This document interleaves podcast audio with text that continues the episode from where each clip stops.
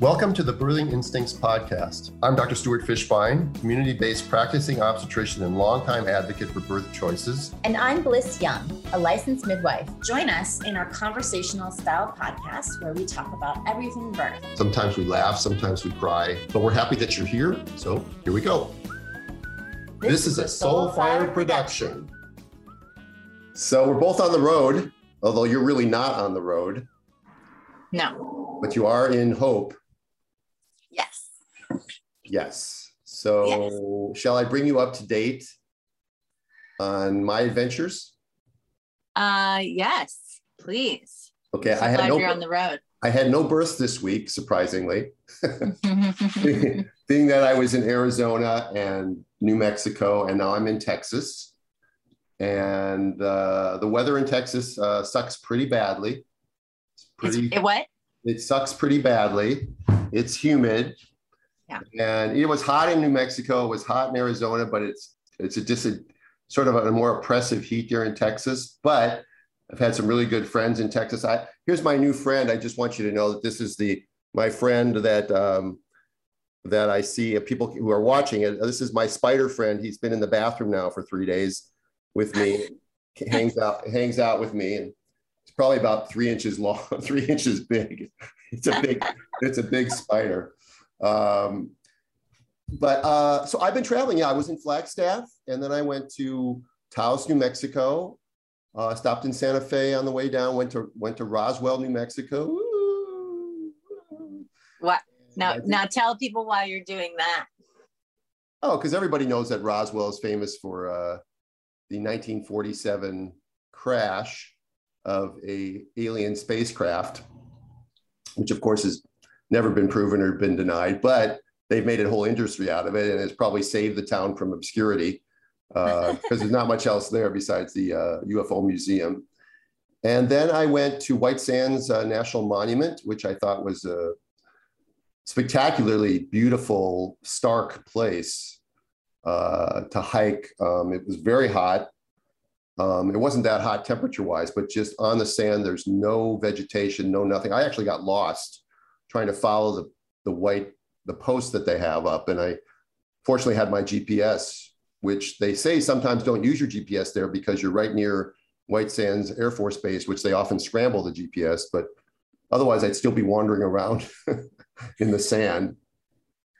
And then I drove all the way from there to uh, Austin, Texas, and I'm staying just west of Austin in Spicewood at our good friends uh, Kimberly and James Van Der Beek's house uh, or compound, I should say. It's a spectacular uh, compound. It was a, it's an old Buddhist retreat, and they've got multiple multiple cabins, and uh, there's just a couple caretakers here right now, Matthew and Dean, and then Jen, and the dogs are here, and the Van Der Beeks are out on their um, their giant RV on an RV trip with their kids, and Kimberly's due in about two months and I did get to have the beers yesterday with Kimberly's midwife, Julia Bauer. So that was fun. And that was after I had lunch with uh, Lindsay Matthews from BirthFit and my assistant, Emily, and her baby, Siobhan.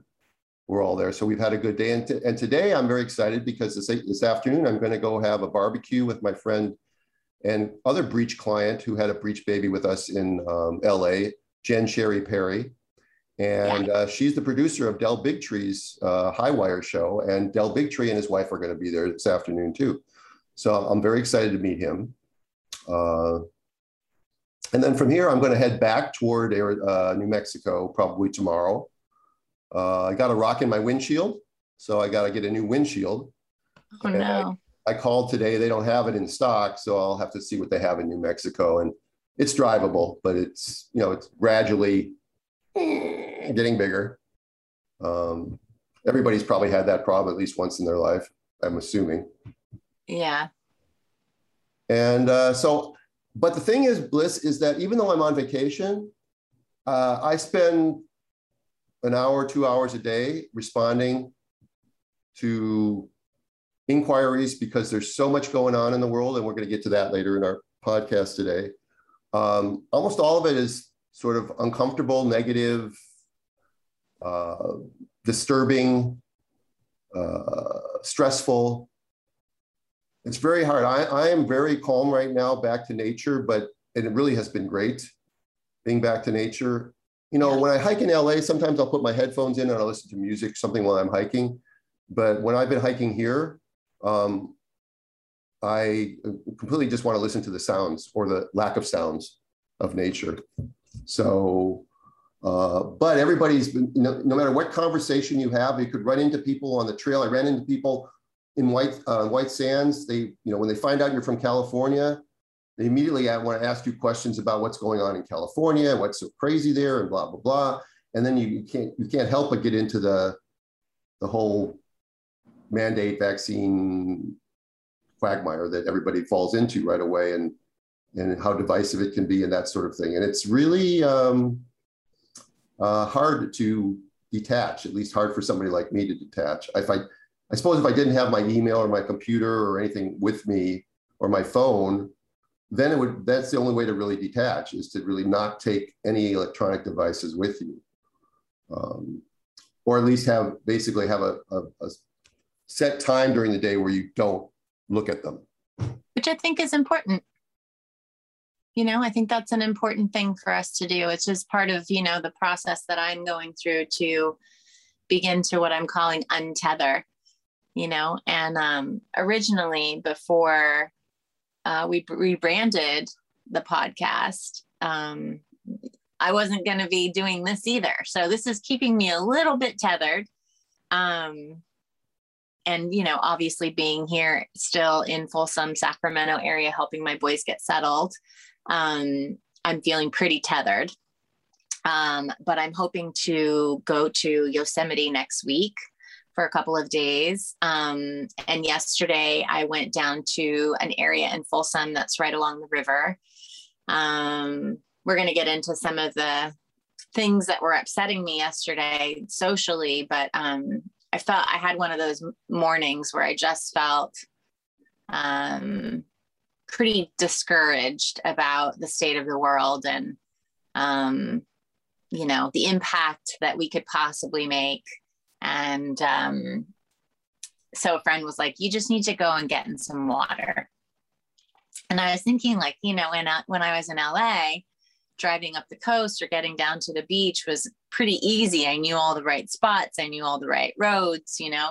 And that was part of the the thing about leaving Los Angeles is starting to um, to rewire some of the neural pathways in my brain that create these ingrained memories that can keep me in a place of not feeling like something new can happen in life. And so, um, trying to find a, a, good spot yesterday was interesting. I drove all the way. Um, I'm in Folsom. So Sacramento is about 30 minutes, and then Davis is about 20 minutes beyond that. And I drove all the way out to Davis to this creek that's supposed to be about 83 miles long. And so I thought, wow, can for sure find something there but you know in reading about safety of women traveling by themselves one of the things that they tell you is trust your instincts if something doesn't feel right it's not right so i i parked my car and some guy came out of the porta potty and kind of like looked at me and I started to hike down into this area getting down to the creek and there was nobody around and it, I started to come back and he and I crossed paths. And I thought, this is not it.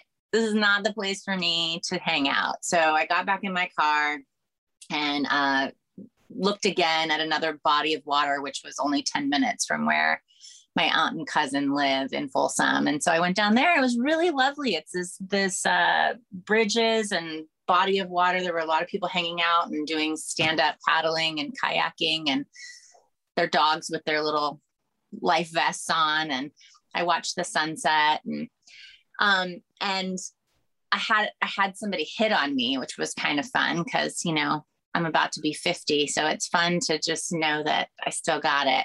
So somebody swam all the way across the river to come and talk to me and ask for my number. He was only 37 so I passed.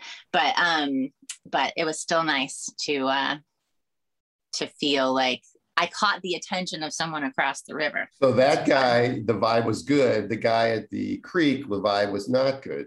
the vibe, the vibe was not good the guy at the creek. Yeah, I saw some. Yes. Of your, I saw some of your photos. You posted them, and uh, I haven't been. I'm trying to post as not as little as possible. That's one thing that I can avoid. I mean, when I see something spectacular, and one of the things that's been great about my trip is that I sort of have a destination in mind, but I don't have a time limit in mind. Mm-hmm. So some of the best things that I found are when I've been driving and I see a sign that says some national wildlife refuge uh, three miles ahead. So I, I just stopped there. I mean, I I passed probably a hundred historical markers, and I probably have stopped at one or two. Um, I find them to be sort of sometimes boring, but every now and then you find a gem.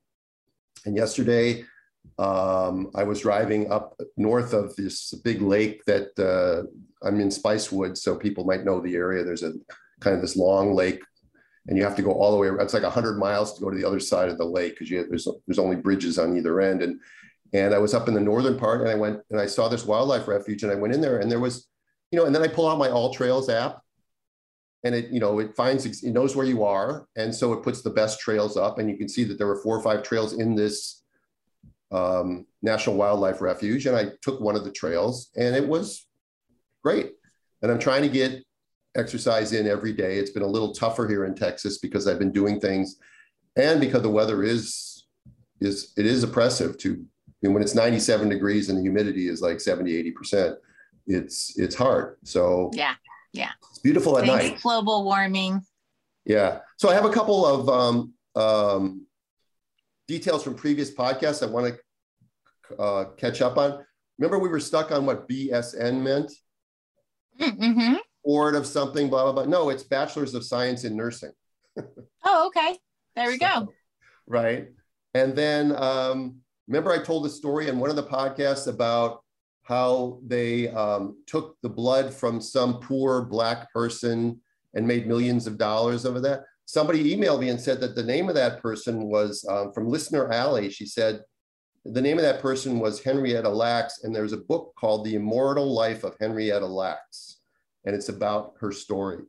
So, um, yeah, so they made millions off of gave her nothing, but that was yes. that, that was it. So I love the fact that our listeners are paying attention and that obviously you and I can't remember stuff or be right all the time, but we are most of the time, so that's good. They fill in the gaps where our uh, our brains can't recall, so that's fine. It's terrific. And then um, I did I did want to mention that uh, on the sa- uh, Saturday before I left, I left on Sunday a week ago. So this is going to be obviously this podcast. I'll probably be back in LA before this podcast comes out, but but I went to the Godspeak Calvary Chapel in Thousand Oaks, California, and Pastor Rick and Pastor Rob.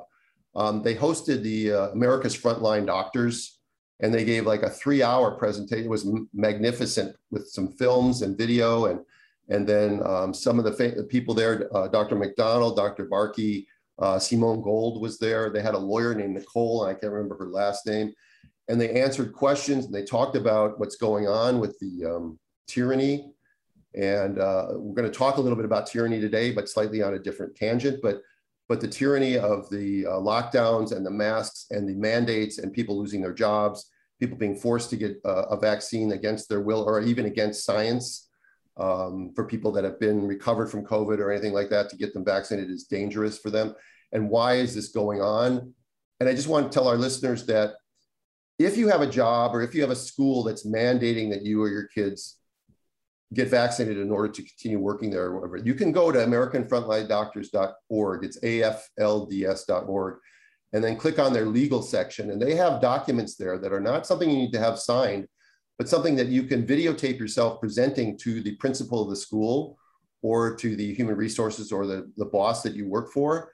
And what these documents do is they basically say that if you're going to force me to do something against my will and against science, that if I suffer an injury or anything like that, I'm holding you personally responsible. And and all it's going to take is for some people to stand up because the people that are bullying us are not brave, they're cowardly. And, and when they find that they have something personal on the line and that, that it could cost them personally, they may start to realize what they're doing and back down a little bit. And some firemen asked a question like, you know, we work for the state, they want us to be vaccinated. We don't want to be vaccinated. What do we do? And Simone Gold said, well, you guys are firemen. You have a union, all right? Get together and go on strike. You go on strike one day, the state government will back down. If all the Especially firefighters, in California. yeah, if all the fire, that's exactly that's exactly what uh, what Lindsay and Emily said. As soon as I said that, they said, especially in California. Yeah. Uh, yeah. If the firefighters would just get together, even firefighters who are pro vaccine should be pro their colleagues who choose not to be vaccinated and pro liberty. And they just go, you know, you can't be bullied like that. Um, because it's not only is it un-American, but it's unscientific as well. Uh, to tell people that they have to put something in their body that doesn't even make sense. You would never tell somebody who had cancer that they have to have chemotherapy. Right. Or even if they even if they had the flu or something like that, or some other contagious illness that that has been around for for centuries, you would never tell them that they have to have something in their body to protect everybody else, even if that's unscientific. It, it mm-hmm. defy everything that's been done, and I'm not going to get into it because there are people like Zach Bush. If you people know who Dr. Zach Bush is, um, if you go to the Mark Groves podcasts on, on your podcast app and listen to one from April on Zach with uh, guest Zach Bush, he can explain things much better than I am. That everything that we're doing is antimicrobiome, and we're actually by giving this vaccine to people, we're going to harm these people in years to come. And yeah. he explains why, and I can't really explain why because it's outside my field of expertise. But people should go to that. It's the Mark Groves podcast and then um, speaking of podcasts, I just want to mention a couple others, unless you wanted to chime in there, because I'm. I did. Yeah. I, I wanted to um, to tell you. Um, speaking of Del Bigtree, you mentioned him a couple minutes ago. Um, I I got invited to uh, preview the Vaxxed 2 movie, which I watched the majority of it last night. started to get a little late, so I didn't watch the very end. But um, they were talking in this documentary it's really it's really great if you haven't seen vaxxed um, a lot of people have but vaxxed 2 talks about how they have this tour bus and they go around um, the whole country and invite people who have been impacted by vaccine injuries to come and tell their story and they have them sign their names on on the bus it's this huge uh, class a rv bus like um, vehicle. And they were talking about measles and um, how the vaccine has actually affected our herd immunity in regards to measles because you used to get um, exposed to measles when you were young when your body could handle it. Um, and then moms would pass immunity on to their children when they were pregnant and nursing. But because of the vaccine, um, and the vaccine immunity only lasts so long. So when the immunity runs out, you're more at risk of getting exposed to measles when you're older, and it's more difficult for you to fight it. And the immunity that mothers used to pass to their children um, is no longer happening. So it that you know just kind of points to what you were just saying. Uh, it's very interesting when you start to really, really dive deep into the vaccines. I'm not anti-vaccine. Um, I think that in in particular things, it's been very helpful, like in polio. Um, but uh, I am pro-choice. Well, uh, let me let me let me add to that because we've never given a vaccine in the middle of a of a so-called pan pandemic, whatever you want to call it.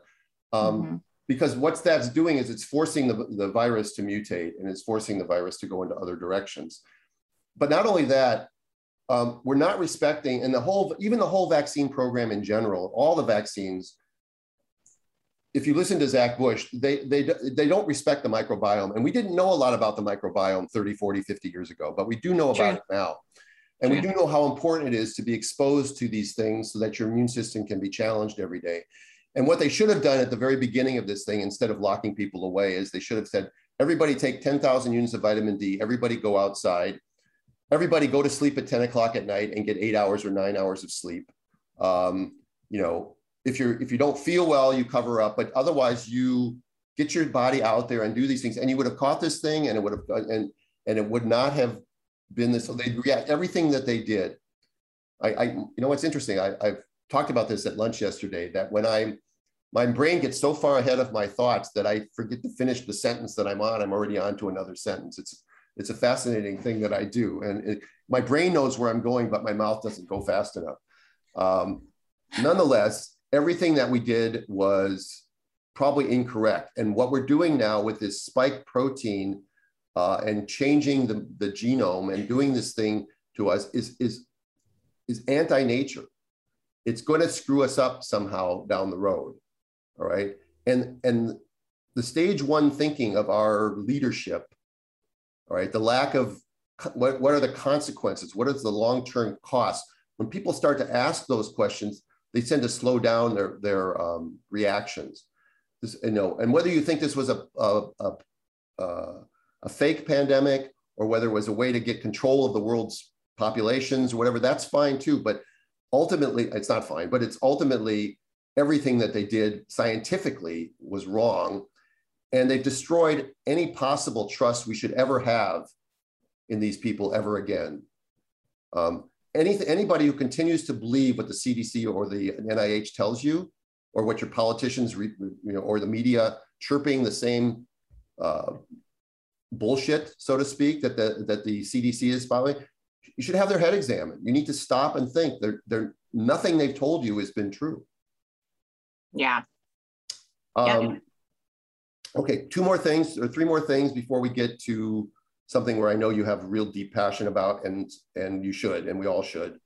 Um, I want to just uh, shout out to Elliot Berlin's podcast, Informed Pregnancy Podcast. This past week, he had our friend Milo uh, Chavira on, and they talked about um, the Arrive trial. He broke it down pretty well. That's the 39 week induction trial. Uh, The only thing I would add to that, if you listen to that podcast, that they didn't touch on was again, they didn't touch on the downstream consequences of induction. Um, that, that was never considered by the people doing the Arrive trial of, of what are we doing when we're artificially stimulating labor rather than letting the mother and baby decide when labor is supposed to happen because there's no respect in the medical model. There's no room in the medical model for nature's design. And so if, if, the number, if you, you know, we talk about induction, we talk about this, but we never talk about what, the, what are the consequences of doing mass numbers of inductions? What's the long, what's the downstream consequence? And so I think it's really important that people think about that, but this was a good podcast. Also, um, our friend Nathan Riley's new podcast, which is called Beloved Holistic Radio. I sort of liked OB Gyno Wino better, but um, he goes off. I didn't a, know he changed the name. Yeah, it's called Beloved Holistic Radio, and he does a really nice podcast, just just talking. Um, uh, his most recent one, which will be the one that came out, I think, the week of August 10th. And I won't detail it. I just want to recommend that that he also talks about how we, we've gotten off track um, with each other, with nature. Why are people so mean? He said he posted something on TikTok about um, home birthing, and somebody asked him a question about, well, you know, are you vaccinated? And what does that have to do with home birthing? I don't know. So then he, you know, he's already given this long, we talked about it on one of our previous podcasts that he gave this really nice essay about why he chose not to be vaccinated. And so he, yeah. so the person responds, so I guess you're an anti-vaxxer then. And suddenly on TikTok, this person mobilizes a whole bunch of people, and he and Nathan is getting attacked viciously on TikTok for posting yeah. something about home birth. Right. So you and this I. This is why a lot of people. This is why a lot of people don't speak out. Is the fear of, uh, you know, having to deal with that um, on social media. Um, so you know, is it really worth your time in the day to sit there and fight these people that you know are not really in your life. Um, no never you should never fight these people because you can't they're not there to, to be convinced otherwise. But yeah. you, we have to speak out now. The time to be able to sit back with the auschwitz theory of life is over. It's going to be painful. Simone gold gave this talk at, at the, uh, the, the godspeak calvary chapel event. And she said, it's going to be uncomfortable. Some people are going to lose their jobs. A lot of us have already lost friends and family. Um, we have, but but we have to speak out when we're when we have a a real sense that what what's happening here is wrong. And to not speak out is to be a complicit. You know, all that's necessary for the triumph of evil is for good men to do nothing. And what we're seeing right now in yeah. a lot of aspects of our lives is, is actually evil. Um, it's not that these people don't know what they're doing is wrong, they're doing it anyway. All right. Because there's enough evidence to suggest that what they're doing isn't the only option or the only right thing. We've seen this in our profession when a, uh, when a doctor tells a, a woman that a breech baby will get its head stuck and die. All right. And, and, you know, it's a very narrow thing, but that's tyrannical and that's not appropriate. And, and people like me and other people are, are speaking out on that subject because at least that subject I'm an expert at. But whatever you're an expert at, you need to speak out. And when you have opinions, don't don't be squashed by family members who who who, who disown you. That's on them. All right. I mean, they're not going to like you any better because you you shut up because you, they still know you didn't get the vaccine and to lie to them and say you got the vaccine or get a fake vaccine card that's complicit that's validating this whole system you cannot do that i know that a lot of people want to just get a fake vaccine card because it just makes it easier the problem is is that it, it, it doesn't stop the tyranny which we knew when when they passed the law in California mandating that all children be vaccinated according to the schedule. Um, we knew. I mean, I talked about that. I was that six, seven years ago. The slippery slope of of what's happening here. That it would only be a matter of time before they would start mandating um, that adults get vaccines, and here we are. You know, um, and they so, won't stop with that they'll they'll come up with some other way to control your life. One of the things that was very scary, and I heard this in the last podcast I want to recommend was um, the High Wire by um, Del Bigtree's podcast, and the episode was called "Sea of uh, A Sea of Lies," and um, the, the he had on the last hour was scary and fascinating at the same time. It was a um, they had she had he had a financial person, a banker or something like that on, and they talked about this vaccine passport. If you don't think this vaccine passport is going to be used as a way to control you, you are crazy. And what they're trying to do also is they're trying to get rid of cash and cash money so that everything will be electronic, so everything can be tracked. And what will happen uh, in some point, and again, this may sound or, beyond Orwellian right now, but at some point, um, those people who choose not to be vaccinated and their electronic cash card right? If they want to travel, say 20 miles beyond a radius that the government decides, their cash card won't work. So you won't be able to go to Vegas or, or fly. You won't be able to get on an airplane and go anywhere because your, your, your digital money card or your Apple Pay or whatever it is that you have, you can no longer pay cash for anything. Now that, that may be five years away, 15 years away. But if you don't think that that's coming, if people don't think that it's coming, that they can just hide well, you know, I'm 65 years old and I'm going to be dead before that and stuff. And then I'm 20 years old and I, that, uh, it's okay for me because this is all I've ever known. You know, that's stop that. Just stop. You have to stop and you have to, you have to stand up right now, right now. You have to tell people uh, we're seeing it. We're seeing it at school board meetings. We're seeing people, you know, it's being suppressed by the mainstream media, but if there's enough videos online that you can see where people go and they berate the school board. Um, who are these people that sit on a school board who think that they don't represent the parents? Where did they get their their little Napoleonic complex from?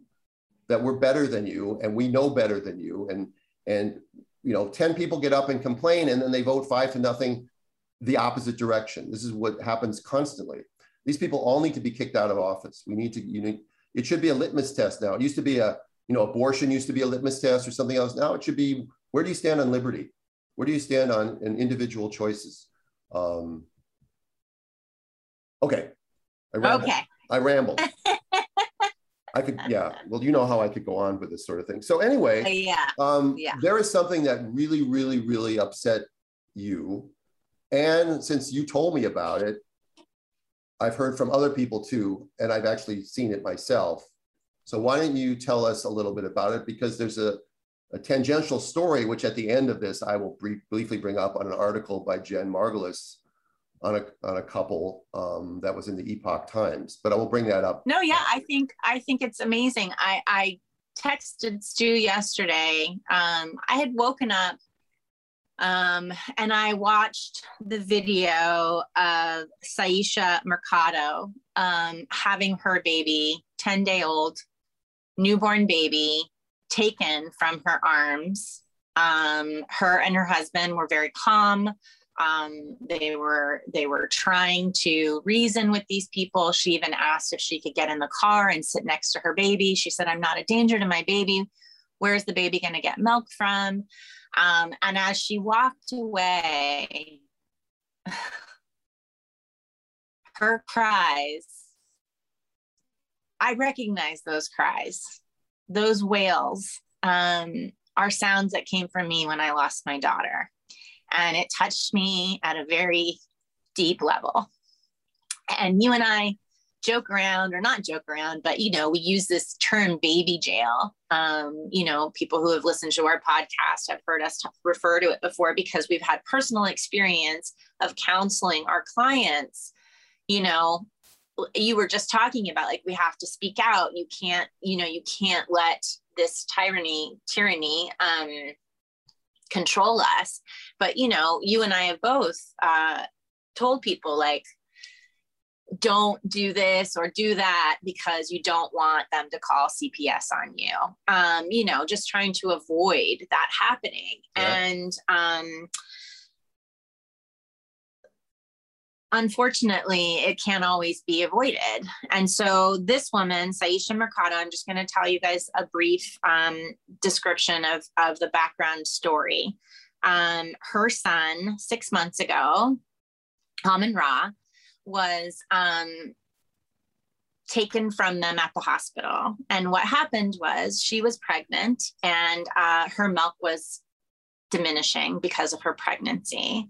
She was a she's a vegan mom, and um, she was trying to get that her baby Ra um, to be able to um, wean because this is, her, this is her older baby her older baby. Right. Um, and um, so she had reached out to her pediatrician and was concerned about the fact that that he wasn't taking other foods um, and what should she do and so she actually talked to multiple doctors she had a um, telehealth appointment she was recommended to go see a lactation consultant, which she did, and took some of the recommendations to maybe do an SNS with supplemental feeding while nursing her he was a year old um, to help with him not being willing to take a bottle not not really taking very many solids. She was just you know she was a concerned mom.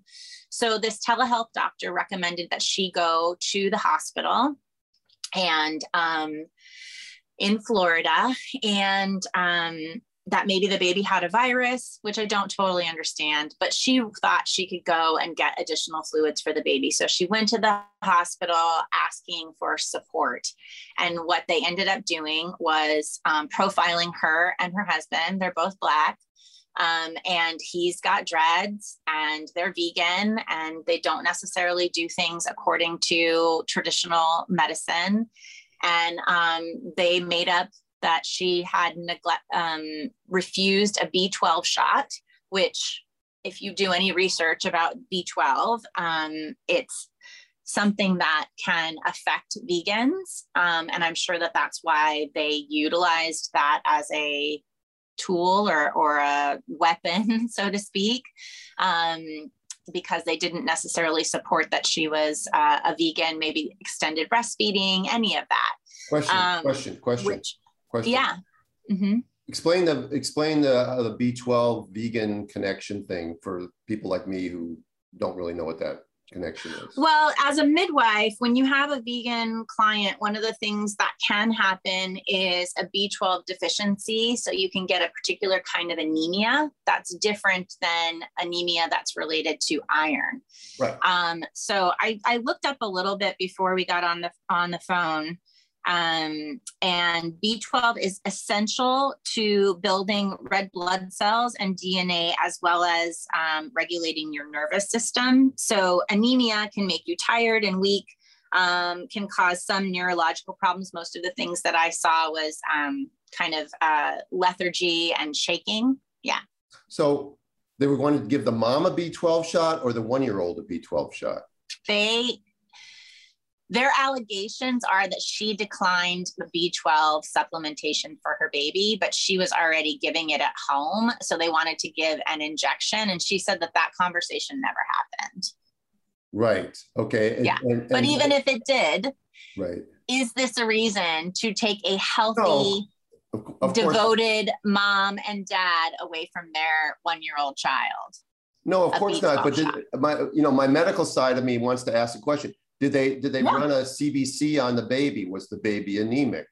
Why would yeah. they even do that unless you said, as you said, they knew that sort of it was a way of trapping them into getting them to say to refuse something, and then that gave them a you know a, a foot in the door to do this dastardly stuff that went on next. Yeah. So they wanted to go and get a second opinion, and they wouldn't let them leave and they ended up taking their baby and that's been six months ago.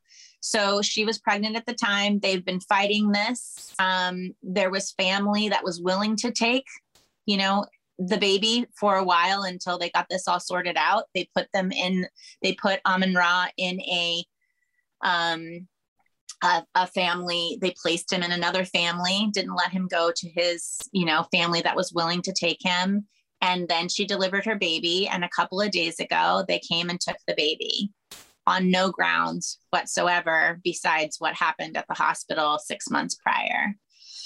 Um, and this is not an isolated story. This happens all the time. There's a term called medical kidnapping, um, where CPS or um, the hospital or one doctor does not necessarily agree with um, how the parents are making decisions around medicine. And you know you and i have talked about this many times when it comes to newborn babies going into um, into the nicu and um, you know if we don't necessarily have all of the same philosophies about care um, that can be deemed as neglect. And neglect is a very broad term um, you know, when we think about someone being taken by CPS from their parents, you know, you would think about someone being physically abused, someone being sexually abused. When you think about neglect, you think about a baby that is, you know, not being cared for, not being taken to the doctor, not being fed.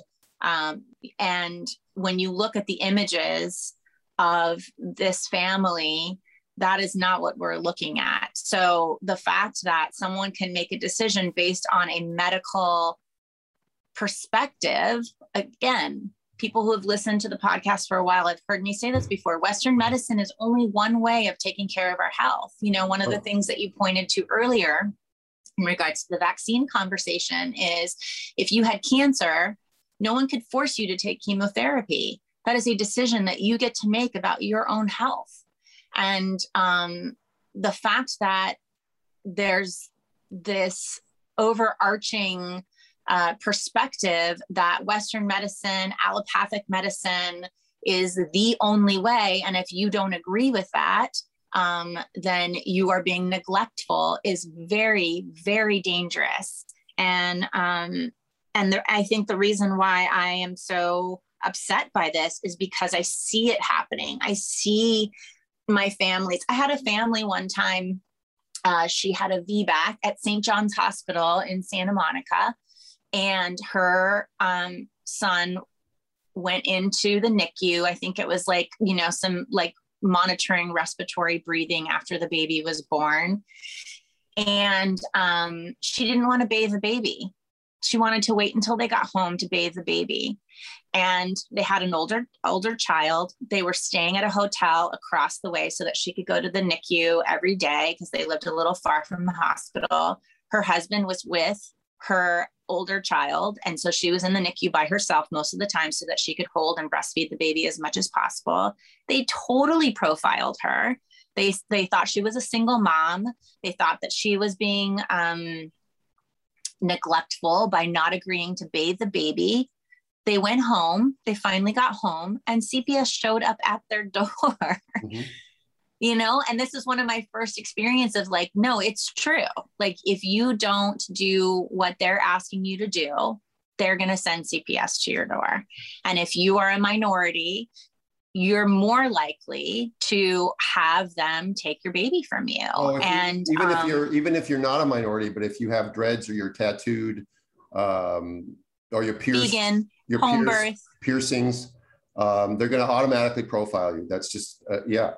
Who are these people, by the way? And and who? I mean, how did we, again? How did we as citizens ever surrender the authority to these tyrannical little Napoleons? This the physician who i mean cps has to have a somebody has to file a report. So either a nurse or a physician at the hospital had to take it upon themselves to file a report on this couple that you're talking about. Right.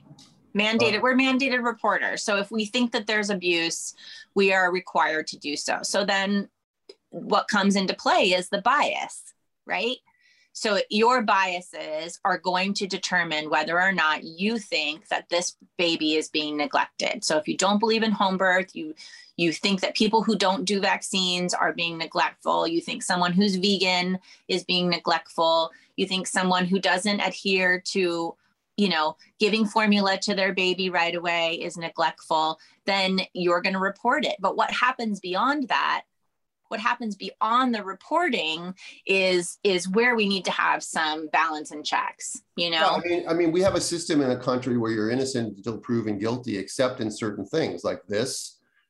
And we used to have a thing on campus where if a, if a if a i think it was during the obama administration or something where if you were if, if a guy was accused of a, a sexual assault he was immediately guilty and suspended and, and didn't have a chance to have a hearing. And and eventually that got i think that got thrown out. And but nonetheless there's no due process. And there's and and when you have a baby you don't have time for the way the court system works or something like that. There should be before anyone can take your baby away there should be an emergency sort of meeting or something where both sides can present their information as opposed to automatically erring on the side of, of bureaucrats. I mean, it's infuriating. It's, it, yeah. it's beyond infuriating. As I said, it's tragically sad. And I can imagine how much you must have cried yesterday when you saw this, knowing your story and knowing you. Um, and watching this sort of thing go on and me being involved in some cases myself as, as being an expert trying to help people get out of these situations. You know, we had one here in LA um, where they somehow tested the cord blood on a baby from a couple that was trying to have a home breech birth, therefore profiled, I'm assuming. We ended up yeah. transferring them because they got stalled at like seven or eight centimeters, and she ended up having a C section, and everything was fine. Um, but they ran a toxicology screen uh, without telling them on the cord blood, supposedly, and got back a positive test and yet they ran the test on the parents and got negative tests, and they would not release the testing for months, and the baby was taken away. Fortunately, they allowed the baby to go to the woman's mother, but the whole thing was based on a false test, and eventually they ended up admitting that they had, that that the whole thing had been a mistake. But it took months and months and thousands of legal dollars for them to do it. And I'm hoping and I'm thinking that they're planning to go after them. But again, you don't see this in the media. You don't see anybody's, nobody's going to lose their job. Nobody, there's no consequence to the people that are being tyrannical. And there has to be. We have to make them, we have to have some way of inflicting pain upon them so that they think twice before they do something um, where there, you know, there has to be consequences. You know, I'm not expressing this well, but there has to be consequences to their actions. You know, and we'll talk. And when we're done with this one, we'll, I'll tell you about the other couple. Both of these, by the way, took place in Florida, which is interesting. Which is interesting.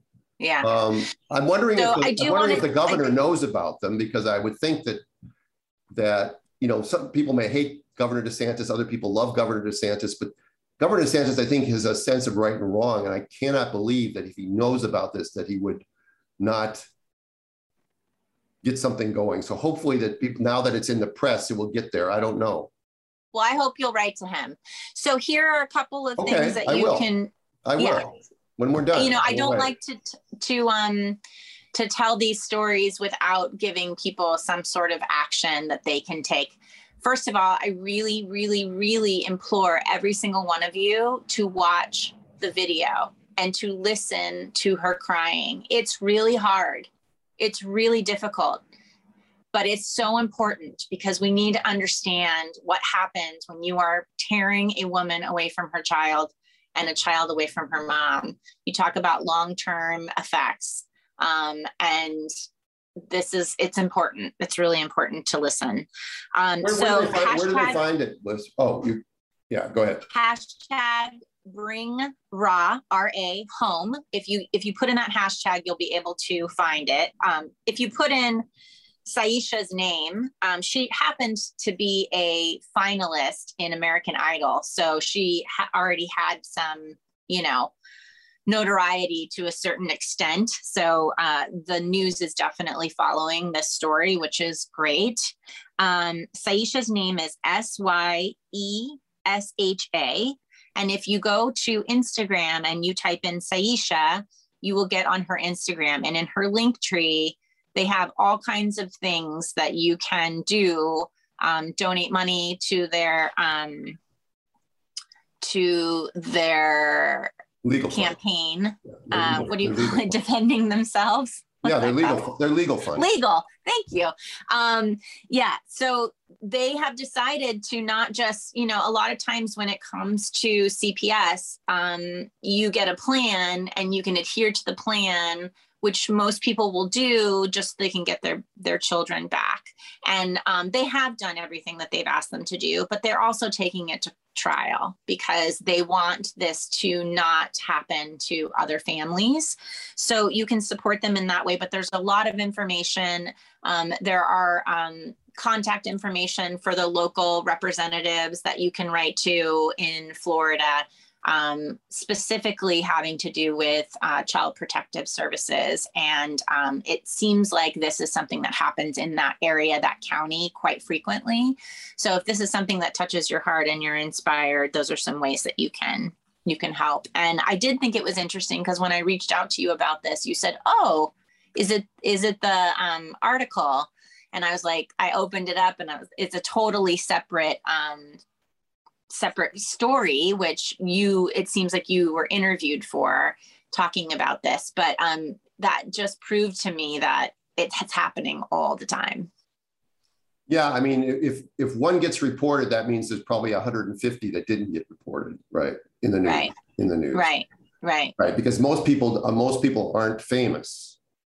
Most people, yeah. like Syesha, uh, they, they, don't, they they aren't well known, and they don't have the resources. And as you said, they profile people and they're picking on people who don't have the resources. They, you know, they're not going to go after somebody who's got a lot of money or stuff or a lot of publicity because these people don't want publicity. By the way, I'm all for I'm all for public shaming, and I think whoever the the people were that came and took the baby from the car, we should know their names. We should know their names. Why shouldn't we know their names? They're public figures. All right, They're, we pay their salary. We should know their names. You know, we should know the name of the person who shot Ashli Babbitt, totally separate thing. But we should know the people. We, we know who shot, uh, you know, uh, uh, um, Michael Brown. We know who who, who killed um, George Floyd. We know the names of those officers. How come we don't get to know the names of these officers? Yeah. All right. If it was the other way around, the TikTok bandits would be all over it you know, if it was something that they that they were against, they'd be they'd be all over them like poor Nathan. TikTok bandits. So tell um tell us the that story because I thought that was interesting. It has to do with breech, and we know we have a lot of people who um follow our podcast that that support vaginal breech delivery. So well, anybody that attends breech delivery knows that you know if you when you have a baby that's a head first baby, and especially if it's a primip, and they push for a long time, what happens to their head? Hematomas, or bruising, caput, or caput, bruising. Or Yeah. even sometimes if it's a long labor or something, or they've had a lot of vaginal, they could even have some skin that's denuded on the top of their scalp. You've seen that, right? Raw Mhm. spot on the, okay. So when a baby's breached, the same thing happens, except it's the butt. So we often see like one butt cheek, the presenting, one of the presenting butt cheeks will be, there'll be a circular black and blue mark. And if one of the labia or testicles happens to be presenting as well, they can be pretty darn bruised up. Bruised and, And swollen. Yeah. And sometimes the skin can be denuded off of them because either they've been pounded on. If you if you have an edematous surface and you keep pounding on it, eventually you you get uh, fluid underneath it, and then the the top skin denudes it off. If ever, anybody who's ever had a blister on their toe or their foot knows what I'm talking about. So sometimes these babies are born with a, a blister on the butt or a blister on their butt cheek or on their labia. Um, so this couple had a home breech birth. Um, there was some a little bit of shenanigans. Apparently, they had it at a birth center, and maybe they weren't supposed to have it at a birth center. And after about a couple of hours, apparently the midwives thought the baby was fine, but the family wasn't quite comfortable, and so they wanted to take the baby to go get checked out. We've already talked about that slippery slope right there. Okay. Yeah. When you have Yeah. a home birth, when you have a home breech birth, you're you're already going to be profiled. These were uh, these were again uh, people of color. They were um, um, they, they took the baby in because they wanted to watch the respirations. Doctor noticed the bruising on the butt, and then Child Protective Service was called immediately because they claimed that the father had been sexually abusing the baby. A The baby couple was hours rough. old. Yeah, baby's a couple hours old, right? Yeah. So obviously, clearly, the physician there knew nothing about breech birth and nothing ab- about anything, and didn't bother to ask anybody. They immediately, because you said see something, say something. So they say something. Child Protective Services doesn't know anything except how to be. You know, there. Look at there are some nice people that work for Child Protective Services. They're just, but they're they're stuck in, in often in a shitty job. So I don't want to paint them all with a broad brush. But some of them are little Napoleons and they and then this is their this is their chance at being uh, on top. So they act that way. Nonetheless, I don't know the details, but they took the baby away, and because the baby had a bruised butt. And and because the hospital is not informed because they don't see breech bursts enough and didn't know that this is normal. This is a normal part of a vaginal breech delivery. And I think that that is also important to note, you know? And they had to do it on the sly um, because no one would do it in the hospital, the breech delivery. So they had to get a midwife. And, you know, I don't know the details about whether it's legal for midwives or not legal for midwives, or whether that was just specifically this birth center shouldn't have allowed breech because maybe they're a member of the AABC and they're not supposed to be doing breech there. I don't know. But that's a Yeah. that's a tangential, silly, non sequitur part of the story. The story is is that they didn't know anything, and they and it took them a battle to get to they have to battle to get their baby back for a normal breech. They're heroic. She's a heroic woman. She had a breech home birth, and they this ends up happening. So Jen Margulis heard about this story. She wrote about it. Um, I was only quoted briefly about breech birth, but but I actually had talked to Jen a lot more. It was a very it was a much shorter story than she had originally planned to write because I had sent her pictures of babies' butts that I have that show this bruising because I have lots. I have lots of them on my phone. I'm sure Tim Cook gets a thrill out of looking at my pictures. Um, if people don't know who Tim Cook is, he's the head of Apple. So uh, that, that was a, uh, a, t- a tyranny spying joke um, for, for those. anyway, nonetheless, I mean, because nothing's private anymore. Yeah. I mean, my phone is sitting right here on the counter and, and everything we're talking about is being picked up by the NSA. So, um, you know, at some point, I, I, I, I'm, I'm hanging out here, as, as I said, at, at Kimberly's place, Kimberly and James's place. And one of the caretakers, when we were sitting outside talking the first evening that I was here, took his phone and put it inside the house. He didn't want it anywhere near him while he's talking. Yeah. Right. yeah. And when you're off call, you can do those kinds of things, Stu. You can put your phone away. Yeah. Um, am I off call? Yeah, you're off call. Really? doesn't doesn't doesn't seem that way. So anyway, yeah. So so this is medical kidnapping and medical tyranny, and um, it sort of fits with the with the the times we're living in. Yeah. I want I want to mention one more thing um, about that movie that I was mentioning, the Vaxxed Two. So part of the story, you know, they go through um, the Gardasil vaccine and how these young teenagers are paralyzed because of of this vaccine um, the the injuries besides you know the one that we're hearing about all the time about kids now you know being fine and then being on the spectrum but then also the babies that died the babies that got vaccinated and passed away.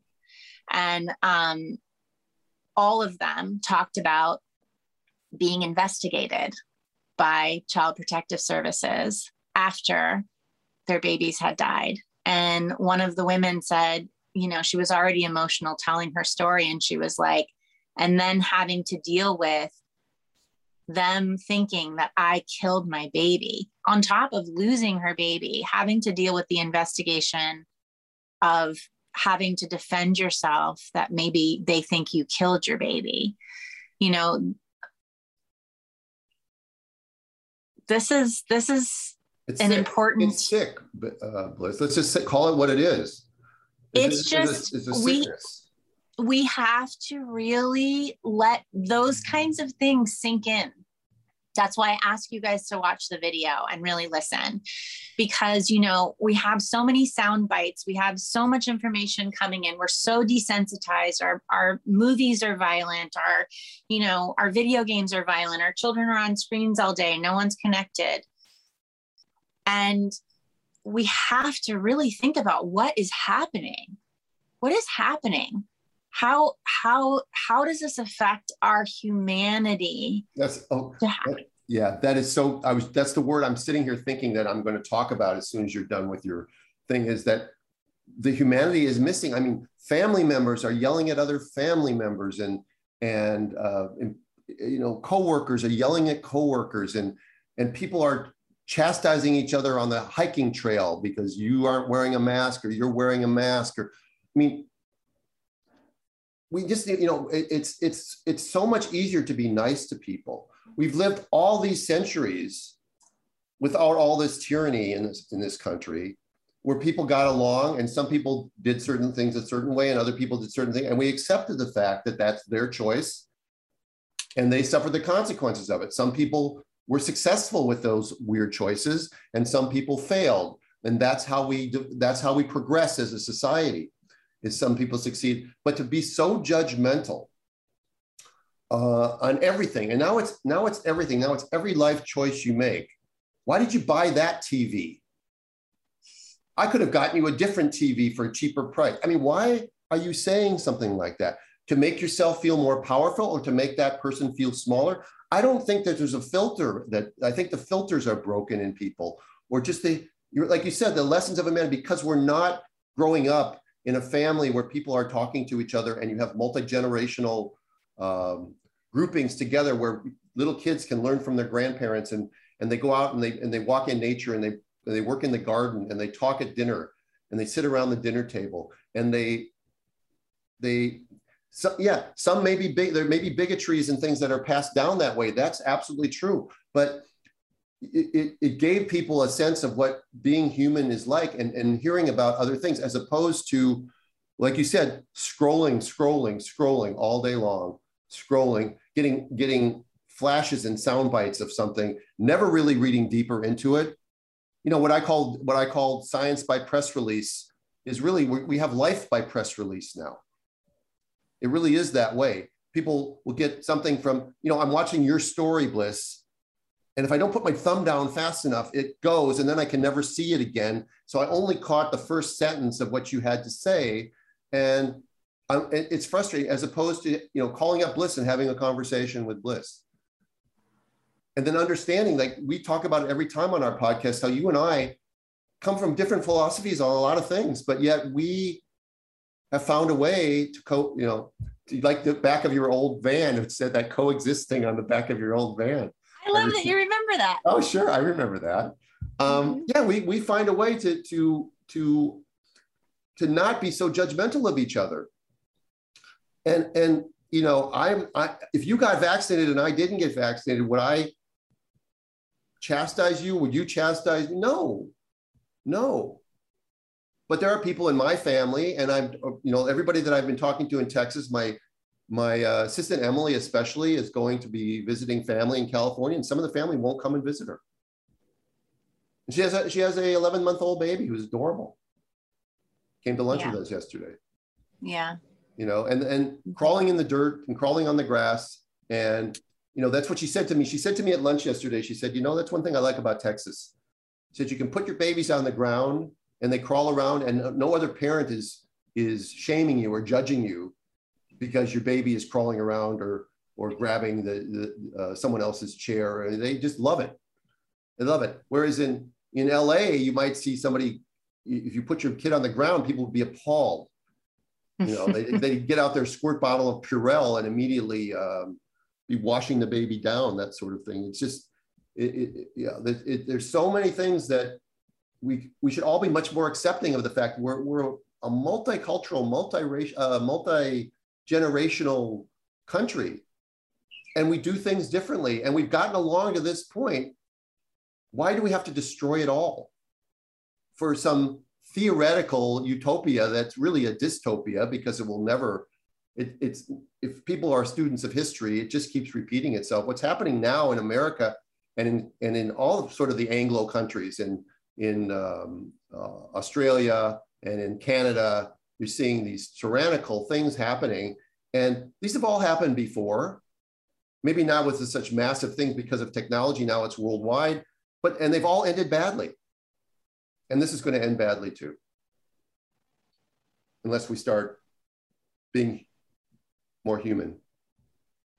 Well, that's why we talk about um, kindness and love more um, because those are the things that you know ultimately when you come back to it that's what it's about is loving the people that are right in front of you um, taking action where you can doing the right thing um, and being true to yourself being true to being true to what your soul and your heart tells you is right for you. A friend of mine and i talked a lot about the vaccines in regards to a spiritual perspective of like, you know, we have to know what the truth is for us.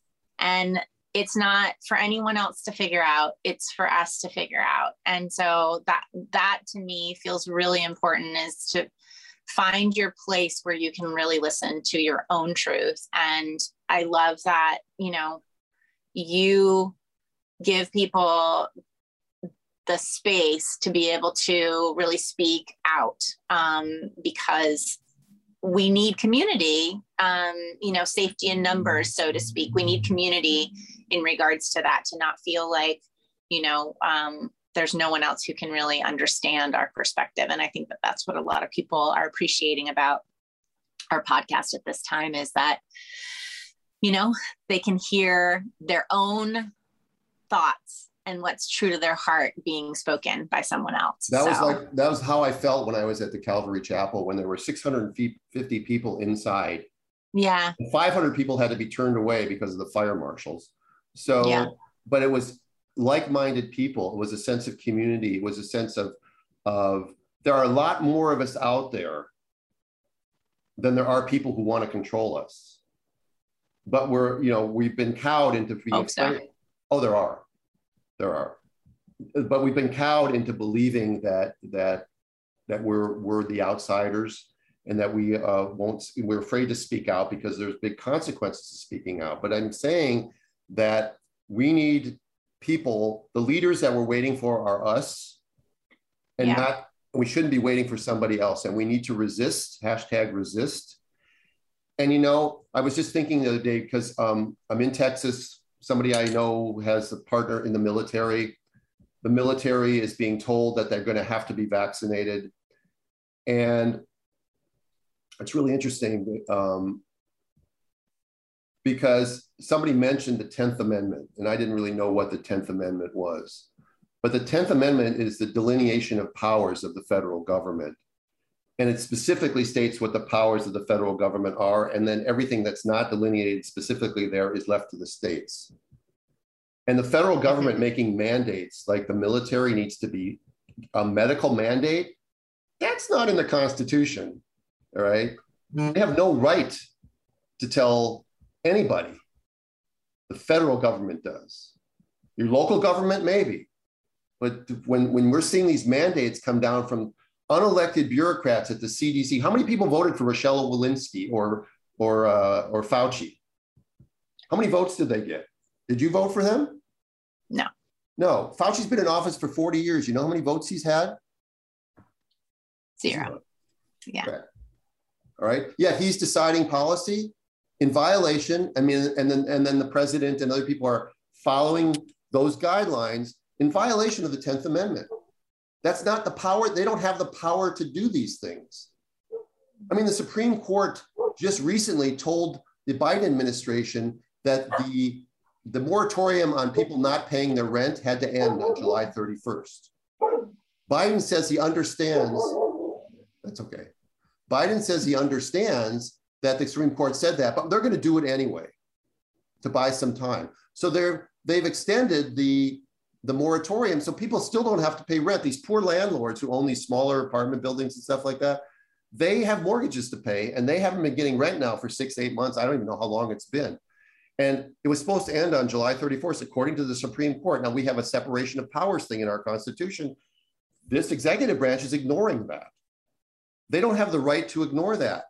But what's also ironic, not ironic, it's pretty predictable, is that that the, the executive branch is not telling these renters that they don't have to pay their Netflix bill or their water and power bill.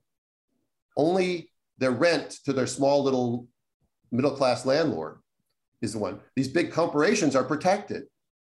We ought to be outraged by all this stuff and we ought to stand up and we have to stand up now and it's going to cost us. And if you're a teacher and you you believe that this is what, what they're teaching is wrong or being vaccinated is wrong, you know, you're going to have to quit. But I would tell you, by the way, I wouldn't quit because then you don't get benefits. So you're going to have to make them fire you. Same thing in the hospital workers. If hospital workers would get together and just go on strike, the hospital administration would back down on their vaccine mandate in a day. They would. They'd have to. So let's get together. Let's let's form a sense of community again. Let's let's honor each other's differences like we used to. Okay. So, you know, hashtag resist, hashtag uh, bring raw home. Uh, go to Syesha, go to Syesha. Love more. Hashtag love more for sure. Yeah. And then Syesha, S Y E S H A, uh, put her name on Instagram. You'll find her thing. Go to her link tree and Yeah. help her out. Um, go to Epoch Bring their Times. family, bring their family back together where go they to should Epoch be. Times and um, click on the health section of Epoch Times, scroll down to last week, or now it'll be a couple weeks. You'll find the story by Jen Margulis on the couple with the breech baby and Child Protective Services. You can make comments there. You could, you know, I'm sure there are places to reach out for them too. These people, it's really hard to fight City Hall. We all know that. That's why we all keep our head down because we don't want to fight them because it's it, it can drain your your life savings to, to do that. Um, some people who've lost their businesses or or whatever have drained their life savings. Um, and they've been shut down for all the wrong reasons, as we've talked about. And again, I would really strongly recommend people listen to what Zach Bush has to say. Uh, you can find him, I'm sure, just search him on the internet. But the Mark Rose podcast from April um, is a great podcast. It's long, uh, it's like two hours long. It's attention span of most people isn't that long. But when you're driving eight hours on the road, it's a pretty good thing to listen to, as is, again, um, um, Audible. I have been procrastinating. I read the first six books of Outlander a uh, long time ago, years ago. And then the seventh book has been sitting on my nightstand for like two years. And so finally I bought it on Audible and I'm, I'm reading it now as I drive and it's, and I'm, it's great. I think it's the final book. So I can't wait to figure out how she's going to solve all the problems that are going on. Because boy, these people just keep getting into problems. You think we have problems? they had a lot of problems back in 17, whatever. um, I am enjoying uh, Brandi Carlile's uh, autobiography. I don't yes. know if you know Brandi Carlile. She's a singer, right? She's a very, very amazing singer. And um, it's wonderful because she reads the biography and then she sings her songs because they're all really about how she wrote her songs, um, like what parts of her life influenced her songwriting. And so I am loving it. I'm loving it. So yeah, Audible's great. Yeah, and it takes you away from all the other. I mean, again, podcasts are fine because we need to know stuff, but it also when you're on the road, when you you need to disconnect. Everyone needs to disconnect every day. I would tell you uh, there's two other things that were suggested in one of the podcasts I listened to. One is that um, you turn off your media at 10 o'clock at night. Yeah. Turn it off. All right. Turn it back on in the morning if you want to, but don't be staring things at night. You, you'll sleep better if you don't have those sorts of things buzzing around in your head. And the other thing that she said that we can do to help disrupt this possible tyranny of the of the financial system coming is, and I know this won't catch on very soon, but we have something called Cash Friday. And on every, uh, you, you know, use your Apple Pay, use your credit cards whenever you want, but on Fridays, only pay with cash. Okay. See, see if that, you know, that will, that will sort of keep them screwed up a little bit. So okay. I'm going to do that. I'm going to. So we'll that. make sure and put a lot of these links, uh, Emily. Make sure we get these links yeah, in, Emily. In the show notes. And it was great to catch up with you, Stu. I love you. I'm off to see another apartment. I hope you get one. I, I sent you a little tip, uh, but I don't know if that's was helpful at all. But but um, okay. So again, okay. every, everybody, you all all be well. Take some moments to, to disconnect a little bit with the shit and, and reconnect with the love. Okay. Bye. Bye bye. Thanks for listening to the Birthing Instincts podcast. We know that we all lead busy lives, so we are extremely grateful that you give us an hour of your time each week. If you enjoyed this episode, please share and don't forget to subscribe to our podcast for the latest updates and reviews. To help others join us, you can find Dr. Stu at Birthing Instincts and Bliss at Birthing Bliss Midwifery on Instagram.